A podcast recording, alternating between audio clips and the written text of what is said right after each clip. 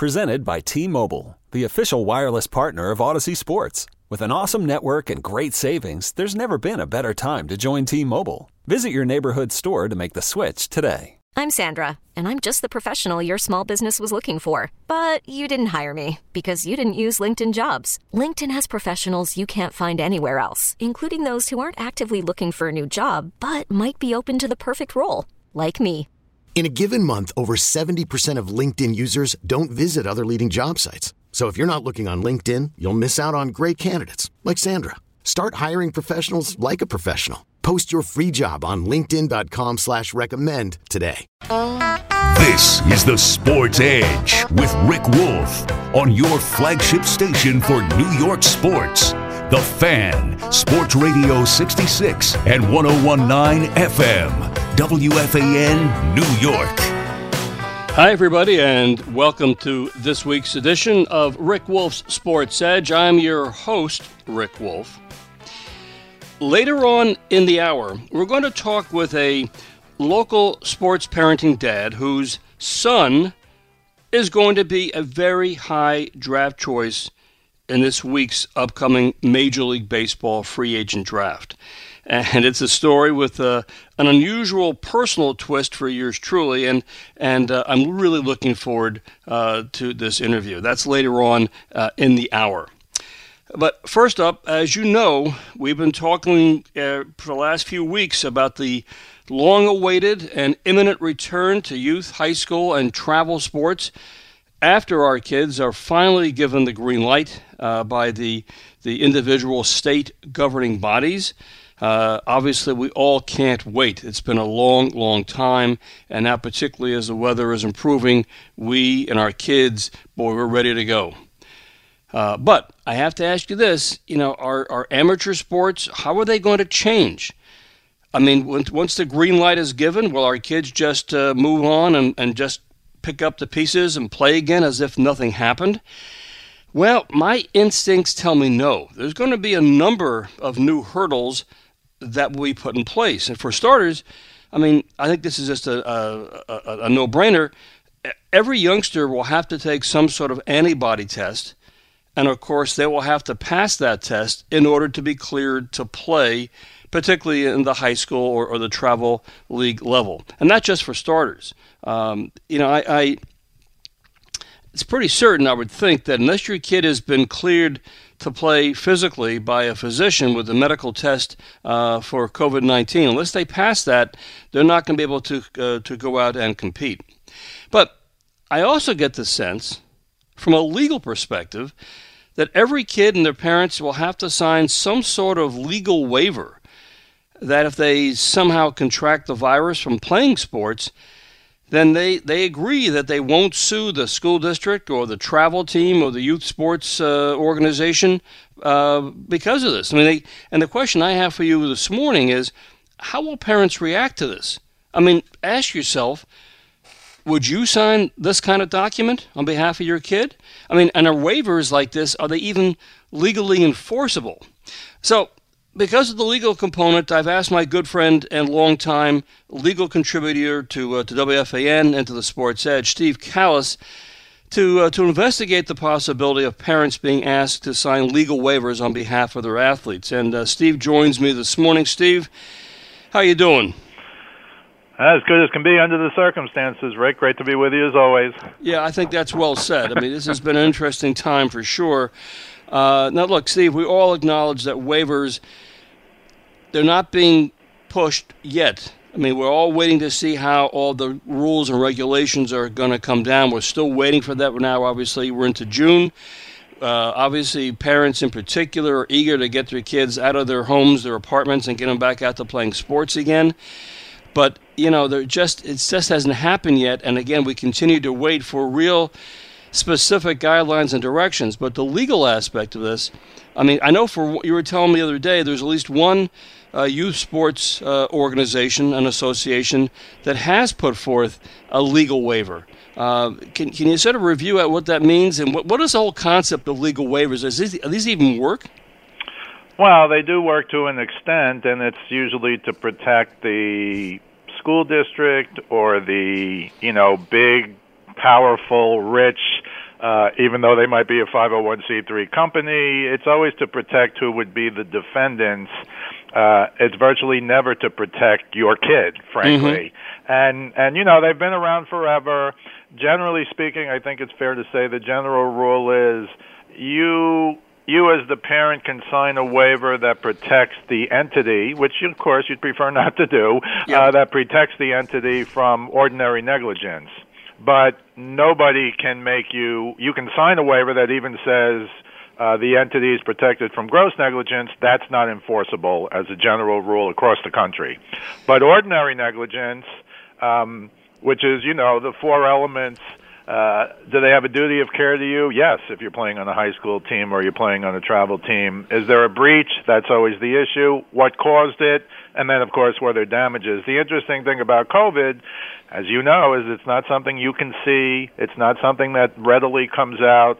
But now, at least the one waiver I've been able to get my hands on, which is a very tough deal, especially if you're not actually sending your kid to a travel team, for example. Yep. But it now has specific. In fact, it talks about. Um, the risk for communicable diseases, including but not limited to COVID 19 or other medical conditions, disease, or maladies. And you acknowledge that risk. And then the next paragraph of the waiver I have, and I'll quote you now, and this is in all caps except for a few words in this sentence, Rick, and it's quote, I, and I is either the kid who's playing or more likely the parent, frankly. Sure. I knowingly and freely assume all such risks, both known and unknown, even if arising from the negligence of the releasees or others, and assume full responsibility for my participation. Now that's very, very, very broad. I mean, they got lawyers to make it as broad as they could make it. Sure. Um, so when push comes to shove, though, and specifically, and look, I'm just thinking this through because there are no as far as I know right now, there's still no CDC guidelines what we're going to do for football practice in August, for example, in high schools, for example. Mm-hmm. And um, without getting into politics, the CDC and the White House have been at loggerheads. You you probably know the almost funny thing now. It's sad, but almost funny, and that is the CDC came out with guidelines for states to reopen. The White House thought they were too strict. They pulled them, and then the CDC's watered down guidelines literally came out after to open. Literally came out after 48 states had opened. it's so good to get them after the fact, but that's a problem. So looking forward, frankly, um, and the thing I'll use, and I'm just coming up with these things because there's nowhere to go to find them, is let's say masks. Everybody says, right, you should wear a mask, you should socially distance, you should wash your hands, there should be sanitizer all around. Um, there is actually a class action against Walmart already that's been filed where an employee died, and they're talking about these kinds of things weren't available at Walmart. So I'm just throwing this out now. So if you're in the football program, I don't think you're going to wear a mask during practice. I don't know, but if you have like uh, meetings meetings in your indoor meeting room and indoors versus outdoors, you know, is a problem. If you have meetings in your indoor meeting room and nobody wears a mask, that's more than just ordinary negligence to me, as opposed to having these things outside and having your kids wear a mask. I don't know where the dividing line is going to be between wearing a mask and not. You're familiar with the picture um, from the flu epidemic in 1918 where they showed Major League Baseball players, the batter, the catcher, and the umpire wearing a mask during a game. Um, and I don't mean a catcher's mask or an umpire's mask. I mean in addition to. So the things I'm looking at now, which are things we know nothing about, is the CDC going to come out with a guideline? Whatever sport you play, you should always wear masks unless you're playing the sport. A, a meeting, for example. Are you going to have to sit apart in the baseball dugout if you have full, fall baseball? We don't know any of these things, Rick. So the reason for the waiver from the entity's point of view is frankly to protect them, not you. Pretty much everybody knows that, and you have to take that into account because COVID is not something you can see. But if if I sent my kid to a travel team or a camp, more importantly, high school athlete athletics, I'd be very, very worried because this is not something you can see. This is a different kind of uh, virus, and we don't know if it's coming back. You got hundreds of thousands of people protesting, whatever you think of that. I'm all for protest, but I'm worried about a pandemic in New York City, a spike, for example, because they're just getting to phase one. And in Westchester, as you know, they're getting to phase two. So we're still early in the process, and we really have no guidance right now.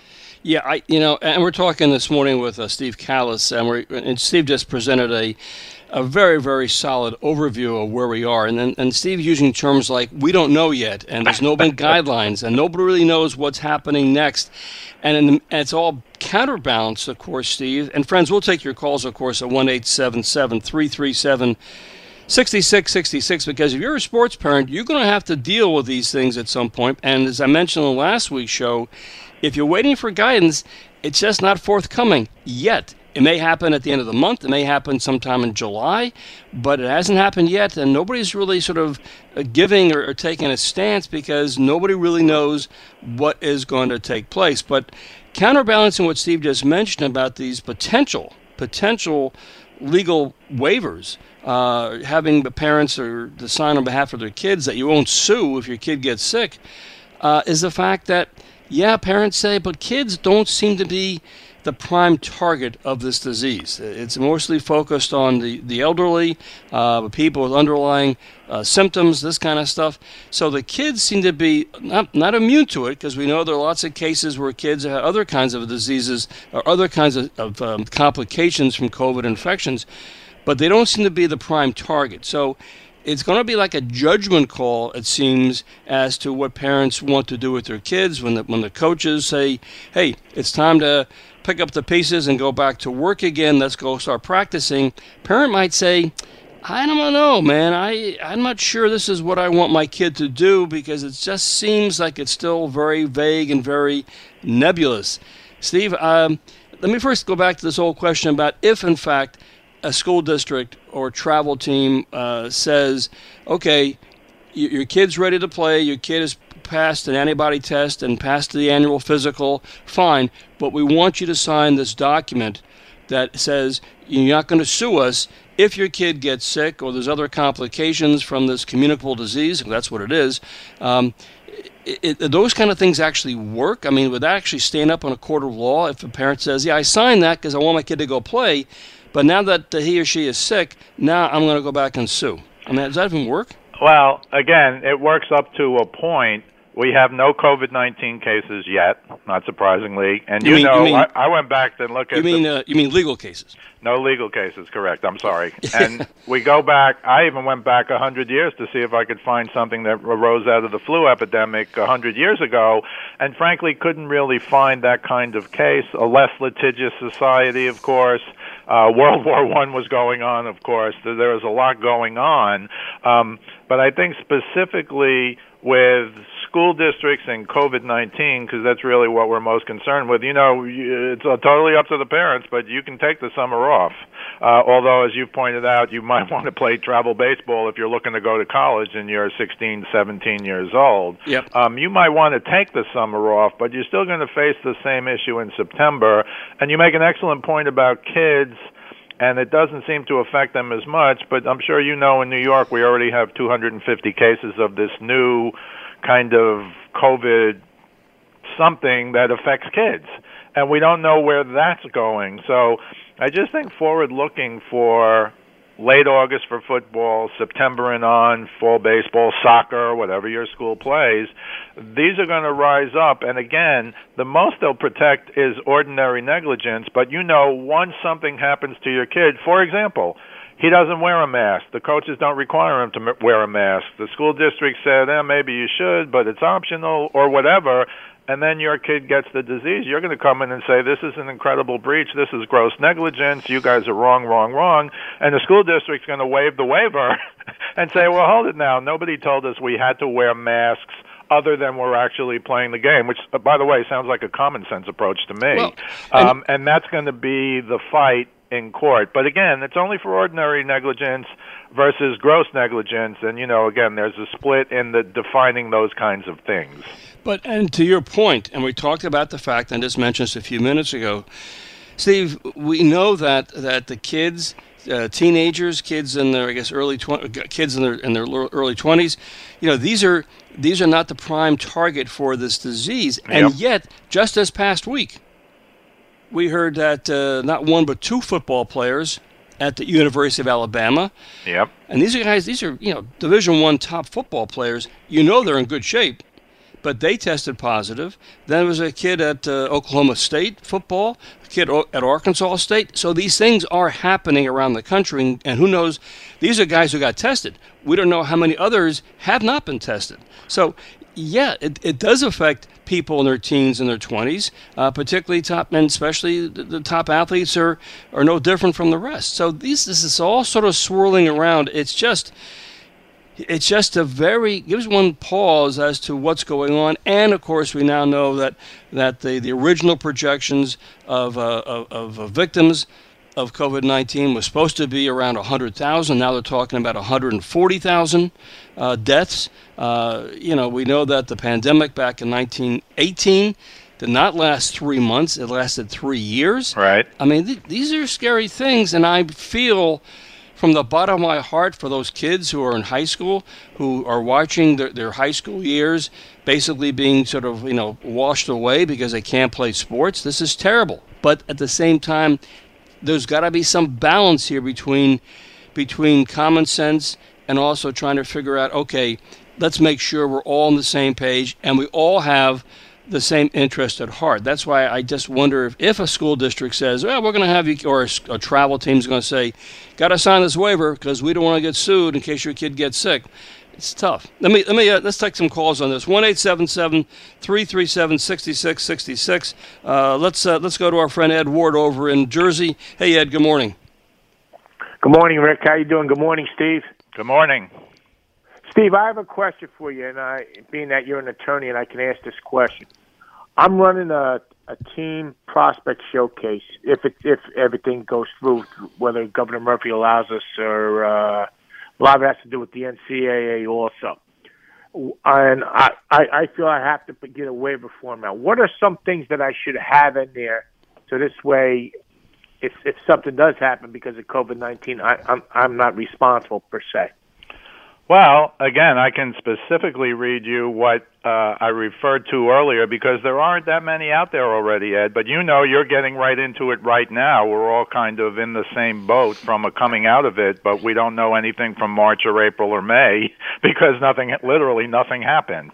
Um, but you know, they, they the one that I have from a well-known based in Florida now, so they're already starting down there, would say things like the risk to have contact with individuals who have been exposed to and or have been diagnosed with one or more communicable diseases, including COVID.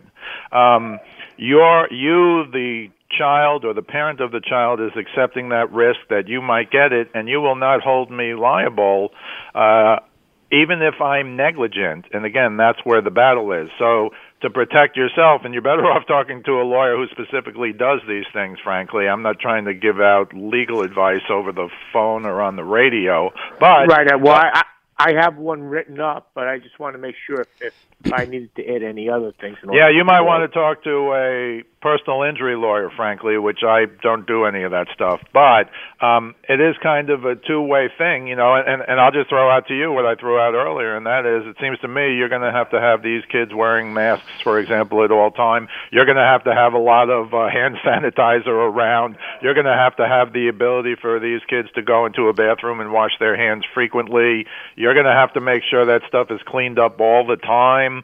Uh, and these are very high standards for you to meet. But that's the best thing to not only protect yourself, frankly, Ed, but of course to protect the kids, which I'm sure is your main goal.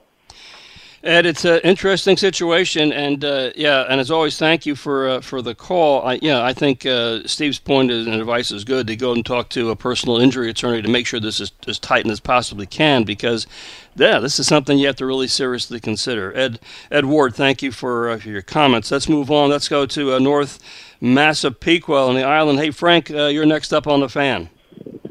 How are you guys? Good to hear that. And I'm glad you guys are talking about this topic because it's been a, a buzz topic around my colleagues. And uh, it's good to have an attorney on the phone. And regardless if you specialize in this or not, but you have a better handle on the law than I say 90% of people I've been talking about in my office. So, um, my, here's, here's my question. Here's what the sticking point that I have is when um, somebody does come down with COVID, I mean, isn't it nearly impossible to trace where they got it from, regardless if they were on a sport sports team or not? I mean, isn't that really the sticking point of a legality? Is that where did it come from, and how could you prove that you got it from playing whatever sport you were playing. You know, Frank, well, i was just thinking the same thing. I'm glad you asked that question because, okay, so a coach goes through all these uh, precautions, like uh, Steve was just mentioning to, to Ed Ward about you're going to have sanitizer, you got to be mask, uh, social distancing, so on and so forth. But you don't know, there's no way in the world a coach is going to be, I don't know if a kid goes home or where the kid goes uh, in, in the after hours that, that uh, he or she might contract the virus. So is how does that work? How do, how do you even get around that problem? Yeah, and that's a great that's a great question, but that really leads to one of the main defenses you will hear. If I send my kid to play on a travel team, he gets COVID, I sue them. They're going to go, well, wait a minute. Where have you been? Did you go to a protest? Did you bring your kid along? You're a 16 or 17 year old who's really committed now.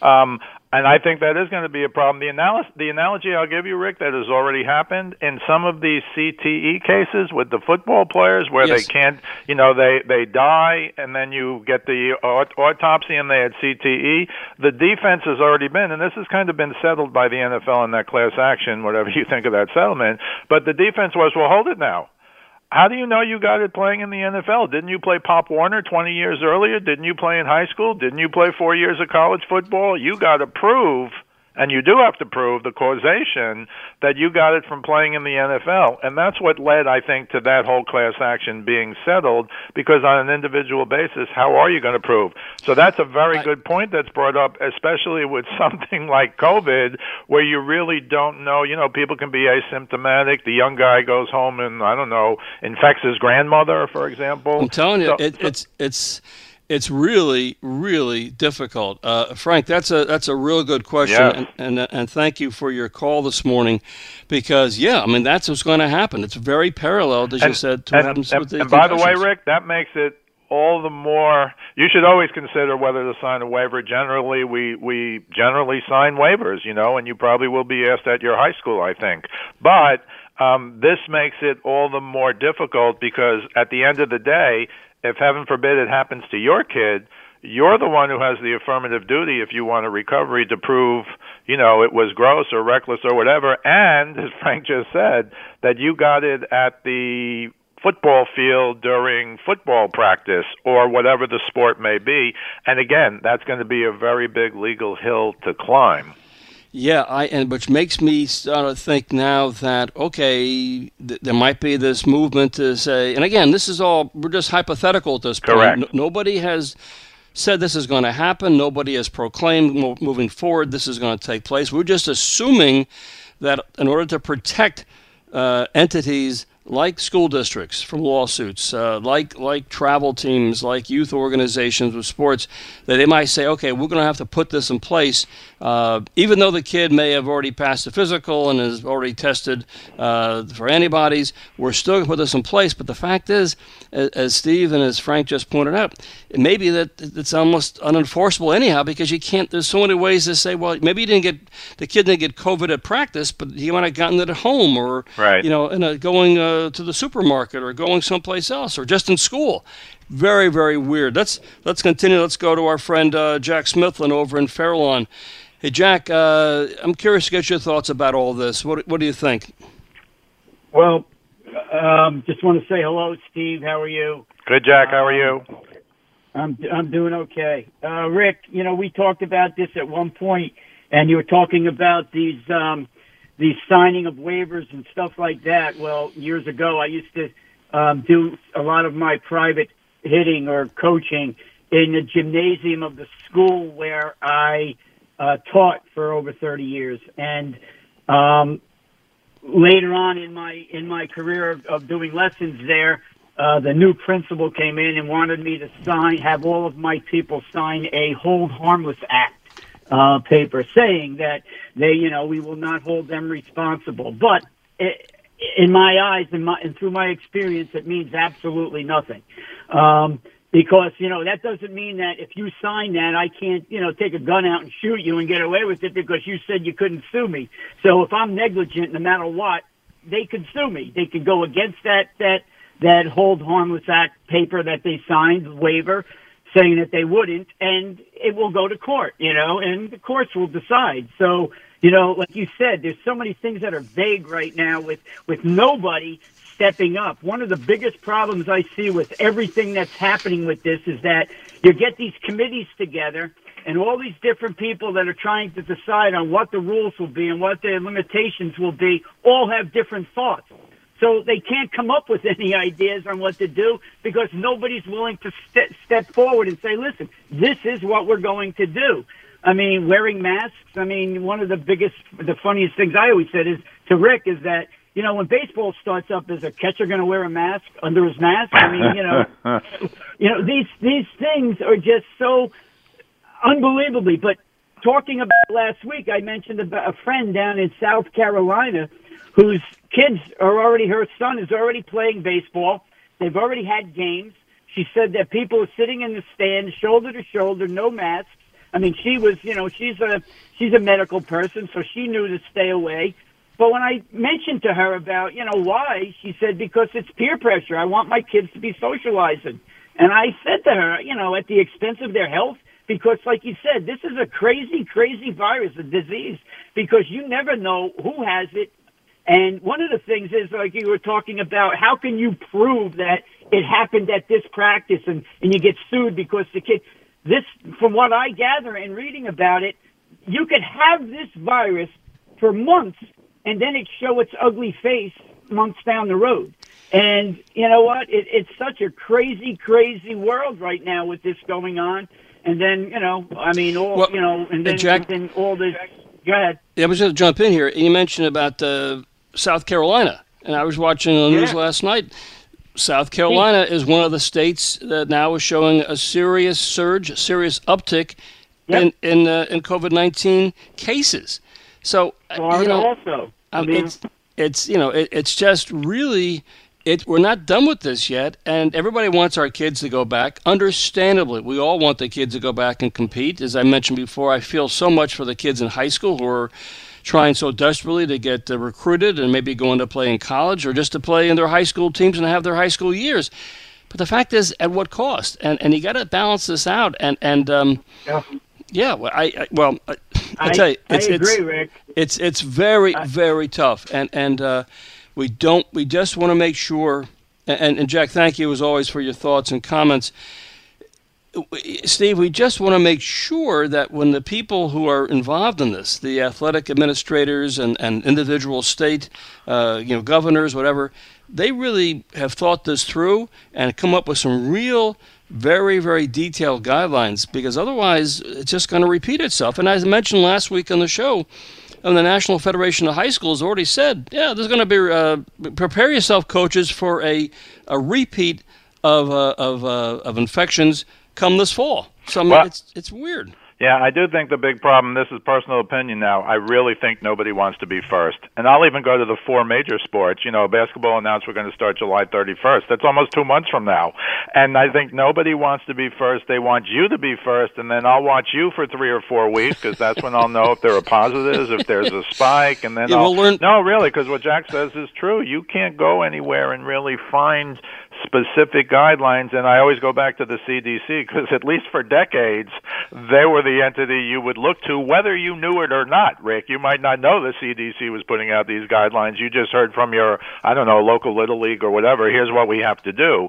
So this is a brand new thing where we have a CDC maybe watered down and it's going to be hard. We still don't know and it's you know the beginning of June already. In 60 days we don't even know if the school is going to open up and everybody's going to come back to school. Certainly in the Northeast, we're more worried about that because of what happened to the Northeast, of course.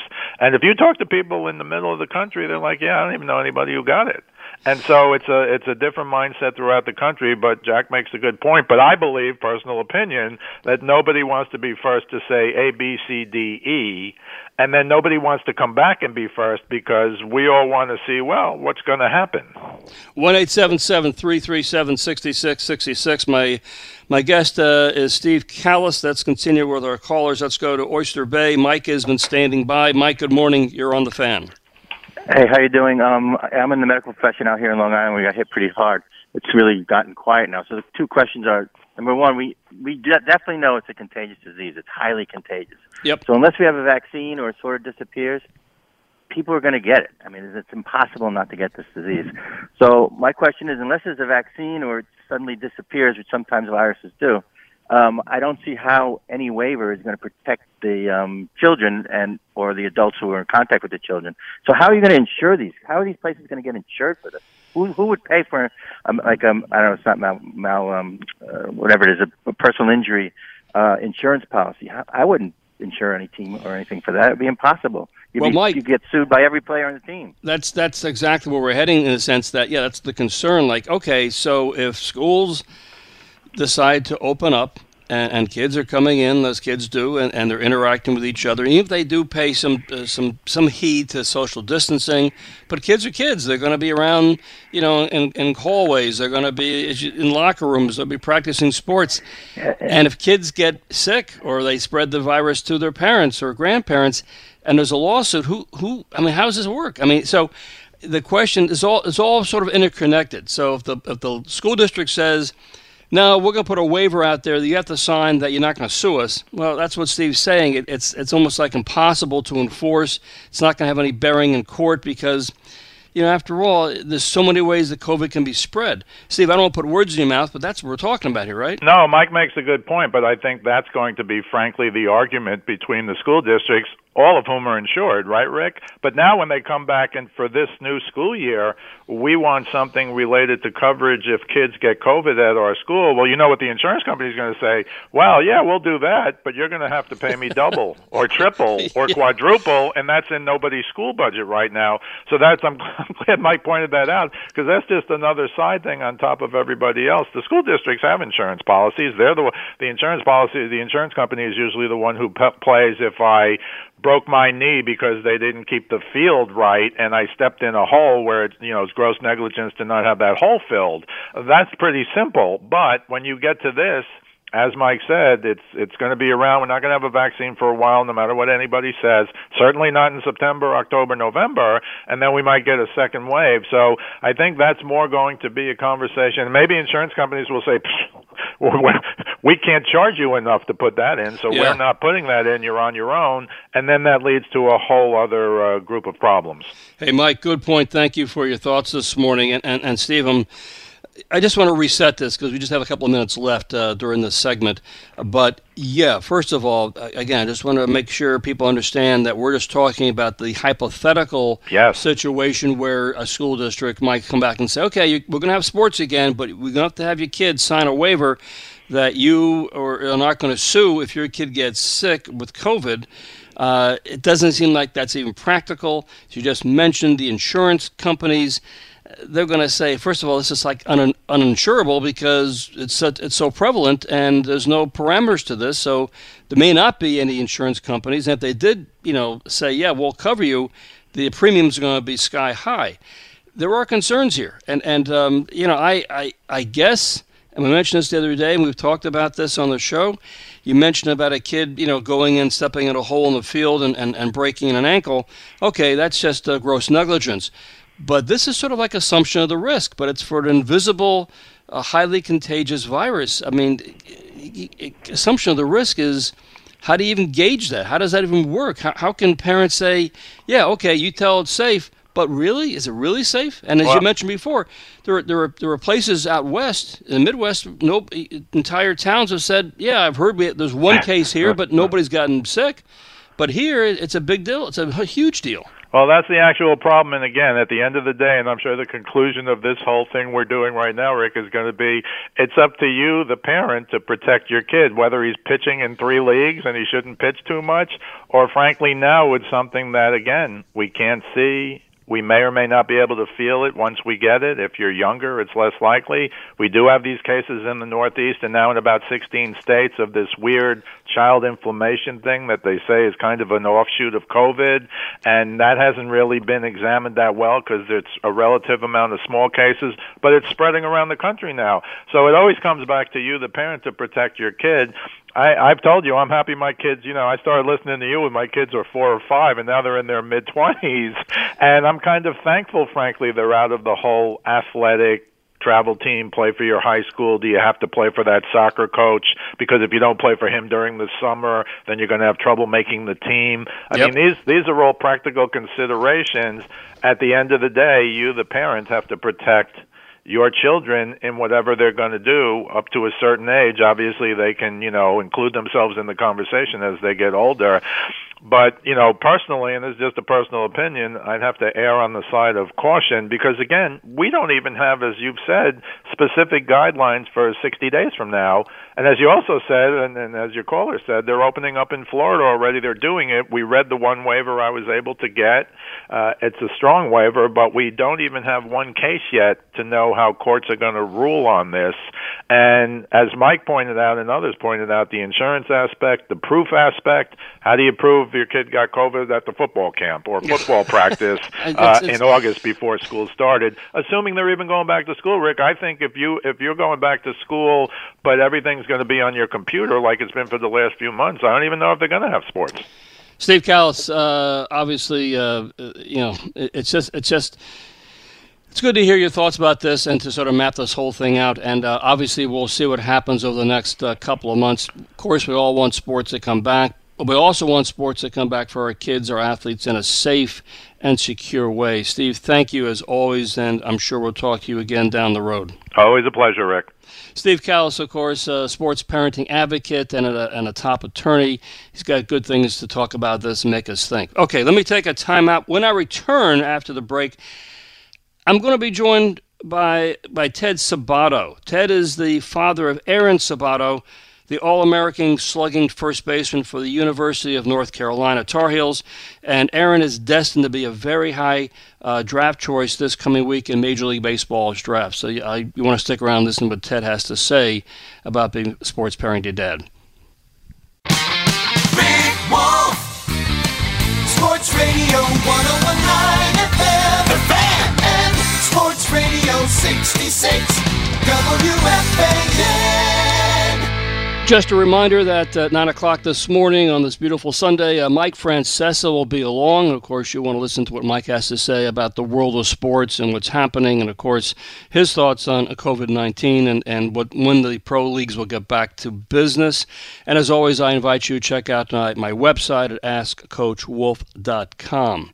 We're taking your calls at 1 877 337 6666. But my next guest this morning, well, there's sort of a very special connection with Ted Sabato and myself. And this goes back a few years when I was coaching at Mercy College, and Ted Sabato was on my team. I coached Ted, and by all accounts, he was, well, quite frankly, he was one of the most consistent hitters I've ever worked with. And, you know, with Ted, it, it made no difference who was pitching on the mound. When, when Teddy, Teddy Ball Game, that's what we called him, when he came to the plate, I knew that it made no matter who was throwing, he was going to hit the ball hard, very hard, pretty much every at bat. He was just an extraordinarily hitting machine, and, and he was just flat out a good, good, solid hitter. Now, fast forward to today, Ted Sabato's son, Aaron, is a 6'2, 230 pound right handed power hitter for UNC. And like his father, Aaron hits rockets all over the ballpark, and he does so consistently. And this coming week, Aaron, All American first baseman from Rye Brook uh, here in Westchester County, he's going to be drafted. The only question is how high he'll go in the draft. A lot of experts are saying he'll be a first rounder. And, and Ted Sabato joins me this morning. Ted, these are exciting times for you, your wife Valerie, and your family. Yes, Rick. Uh, thank you for having me this morning, and uh, it's great to hear from you. And yes, we are very excited. And uh, I just want to thank you, and you've been uh, a big influence on my life. Those was that was a special time, and uh, I brought things you taught me and brought to me, uh, learning the game and the adversities of the game into my love early baseball, to my family and things I do every day, and teaching my kids. So you had a big influence and I love playing for you, and you're a special person. Well, Ted, that is very, very kind of you. And I, you know, I, you know, thinking about the days uh, at Mercy, you know, every coach looks at a, at a ball player and says, okay, how, how can I improve them? How can I tinker with their, for example, their batting stance or their approach to hitting or something? But in your case, and this was a rarity, I remember watching you hit and thinking, yeah, this, the best thing I do for this kid is not tinker with him at all. He knows what he's doing, and you hit the ball as I said so well, so hard, so consistently. I mean, it was just uh, it was just fun to watch you go up there and and swing a bat. And now, of course, we're looking about your son. Aaron, who's going to be, I mean, I watched him on TV last year when UNC was playing, and, and boy, oh boy, he just he just really punishes a baseball. Now, I have to ask you, I mean, and I know, look, the rest of your family athletic is athletic as well. I mean, your older son, Yes. Ted, he he's a top pitcher at Manhattan College, and even though he's just graduated, he's been given that extra year where he can come back and play next year as a grad student. Correct? Correct. Yes, he's blessed with that opportunity. Yep. And then you have your daughter Gwen. She's going to play basketball in the fall at at uh, East Stroudsburg in Pennsylvania. Correct? Yes, basketball's her game, and uh, she's a special person and athlete. Yes, I'm blessed. I mean, this is this is pretty amazing that you have, you know, not one but three top athletes uh, all going on to play college sports. Now let's get back to Aaron for a second. Uh, Ted and Aaron, uh, they both went to Brunswick School up in Greenwich, Connecticut. Gwen went to Masters School over in Dobbs Ferry. But tell me what's happening now. I mean, as as this is unusual times, obviously, with because of the COVID nineteen. How, how has Aaron been preparing? Has he practiced at all? Is, is is he home? Is he in Carolina? What's going on in the weeks leading up to the draft? What has he been doing uh, in terms of just preparing?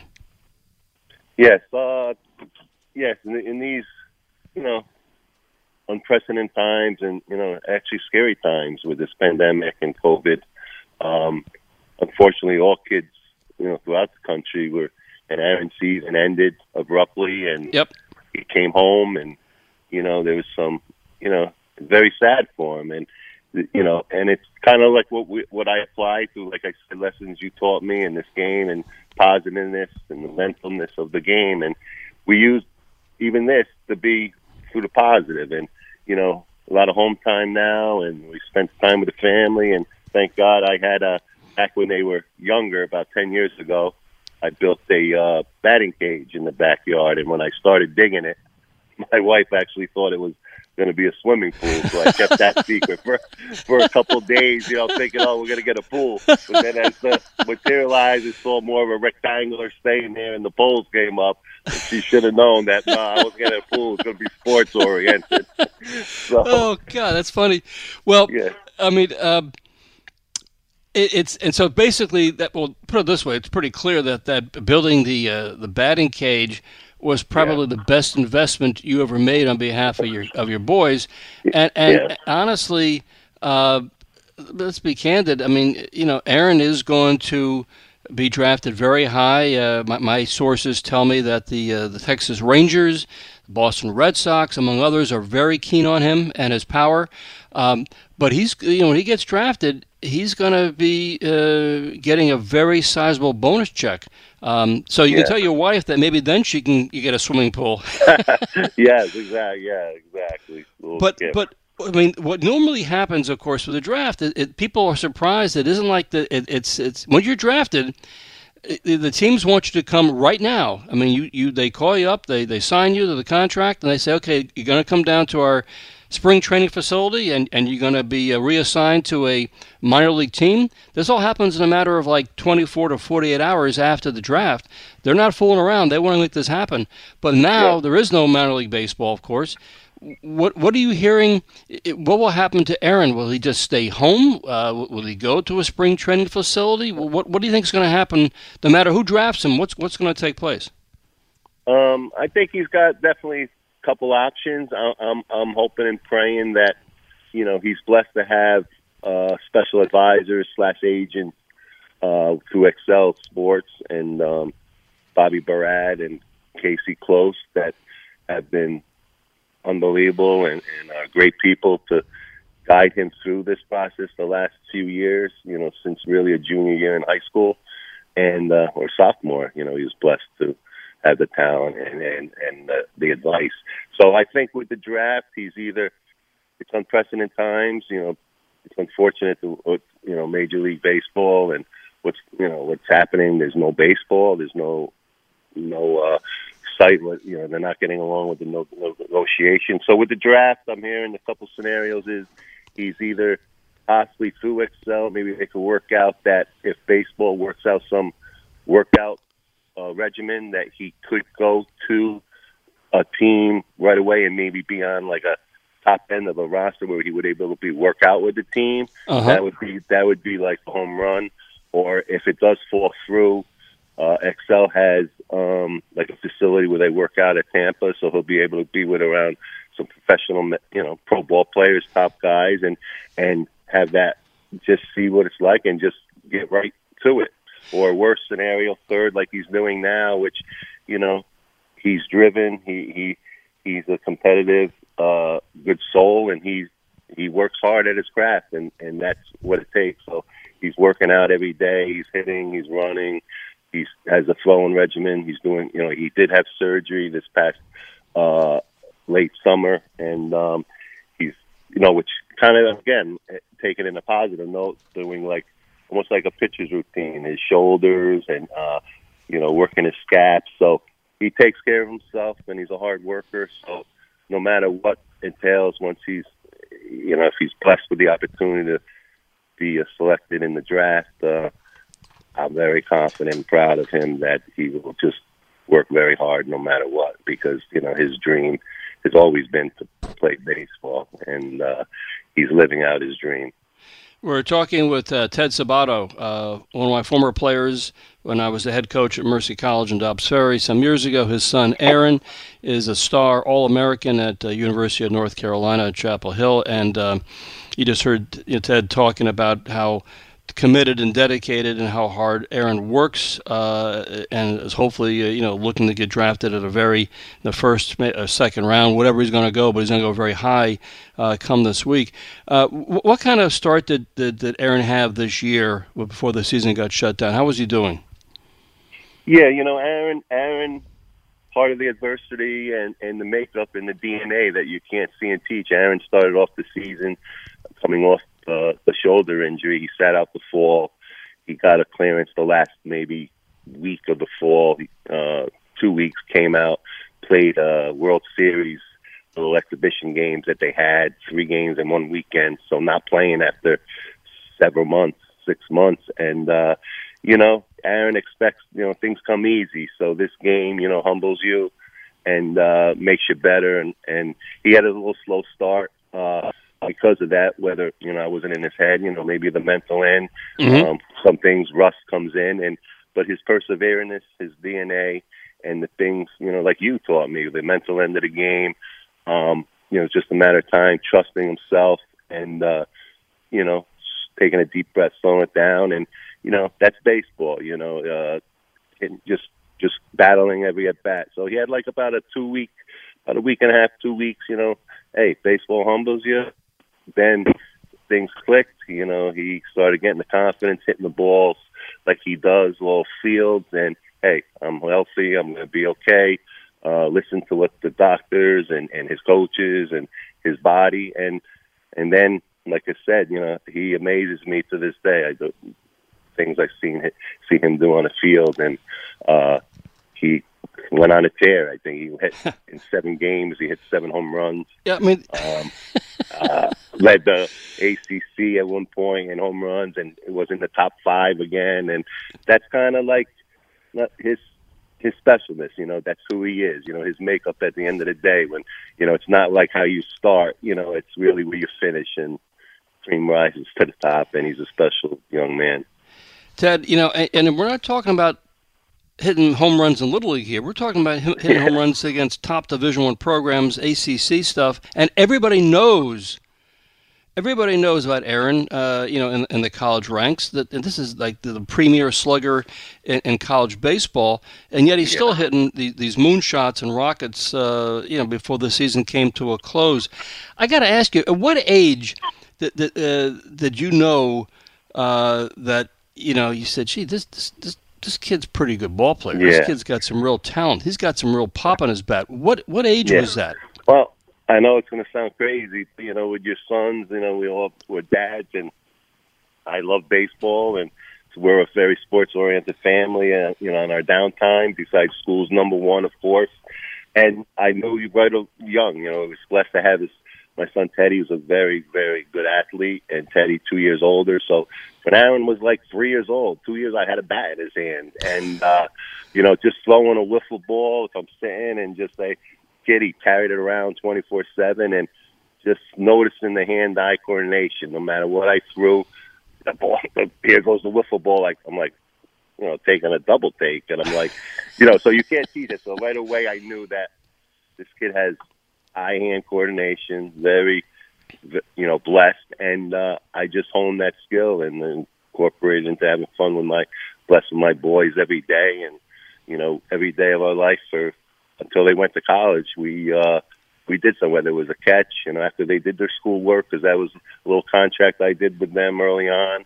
Uh, school was number one, and uh, you get good grades, you know, and then we played a lot of sports, you know, not just they were multi sports. Not baseball was their number one, but uh, we were in the yard or the park, and I uh, just honed their their abilities. And we had, and then naturally, my daughter, when she was born, had two brothers to chase, and and incorporated us three together. And my wife was a very good athlete, and uh, the early age, Aaron, I knew with with baseball, competing with his brother, and you know, trying to help Teddy. Like you know, Teddy was a good athlete, but Aaron when they play wiffle games together. We'd make up games. You know, I couldn't, no matter what I threw with the ball, we'd go all places, you know, and he always had a knack to go the opposite field, which, like you said, like, you know, thank you for the compliment with me. I never tweaked this uh, swing. He always was very quiet, and uh, I just let that kind of like mature through later years and uh, kept it simple. And uh, he always had the knack uh, to well, go to right like right field. So I was like, you know, this is a special this is special stuff. and and uh, to my listeners, as you can tell, listening to Ted Sabato talking about his sons and, and his daughter, you can just tell that Ted is a low key fellow. Uh, you know, wants his kids to enjoy the experience, and he's been blessed to have, as I said, not one but three outstanding athletes, and of course, Aaron is looking forward uh, this week to a, a crowning achievement, uh, you know, in terms of, of being a high draft choice. But again, we know, and, and, and Ted, I wish uh, we had more time to talk about this, but we know, of course, that there are sports parents out there all have the same dream to see their kid end up being a high a high pick in the draft. But in this case, it's going to happen for your son. It, it's it's just a, a wonderful, wonderful uh, dream that's coming true, and I'm I'm just absolutely thrilled for you. It, it's going to be great. It's going to be a great week for you and your family. Uh, thank you so much, Rick. I really appreciate that. It is. We're we're very excited, very blessed, and uh, you know, it's just doors have opened, and it's only the beginning. Like I said, it's just going to be a new venture, and I'm proud of Aaron, and I know uh, great things are going to come for him. Yeah. Well, Ted, again, it, it's exciting, no question about it. And again, from, my, from a personal perspective, um, yeah, I just wish I had the foresight 20 some odd years ago to have said to you, hey, Ted, you know what? You're really good hitting, but I got good news for you. In about 25 years, your son's going to inherit your ability to hit a baseball and hit it even farther or longer, and he's going to be a high draft choice. Hey, Ted, Ted, thank you so much for coming on, and obviously we'll be curious to see what happens this week with Aaron. Thank you, Rick. Thank you so much. Thank you. That again is uh, Ted Sabato, former star baseball player at Mercy College, and his son Aaron's going to be a high pick this week. Uh, Aaron, All American out of University of North Carolina. That's going to do it for me in this edition of the Sports Edge. My thanks this morning to Pete Hoffman. Please stick around for Mike Francesa. He is up next. I'll see you next Sunday right here on the Sports Edge. This episode is brought to you by Progressive Insurance. Whether you love true crime or comedy, celebrity interviews or news you call the shots on what's in your podcast queue. And guess what? Now you can call them on your auto insurance too with the Name Your Price tool from Progressive. It works just the way it sounds. You tell Progressive how much you want to pay for car insurance, and they'll show you coverage options that fit your budget. Get your quote today at progressive.com to join the over 28 million drivers who trust Progressive. Progressive Casualty Insurance Company and Affiliates. Price and coverage match limited by state law.